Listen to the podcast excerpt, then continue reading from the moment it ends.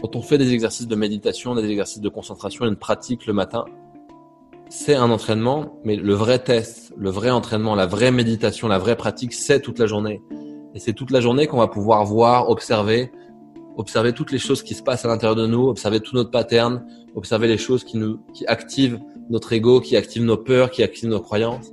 Et c'est à ces moments-là que c'est hyper important de mettre en pratique et de surtout pas juger, surtout pas culpabiliser d'être intensément présent pour accueillir, observer.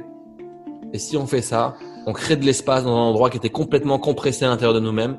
Et si on crée cet espace, eh bien, naturellement, l'énergie tourne, naturellement, on transforme et on devient de plus en plus présent. Et donc, le, le muscle, il nous sert à ça.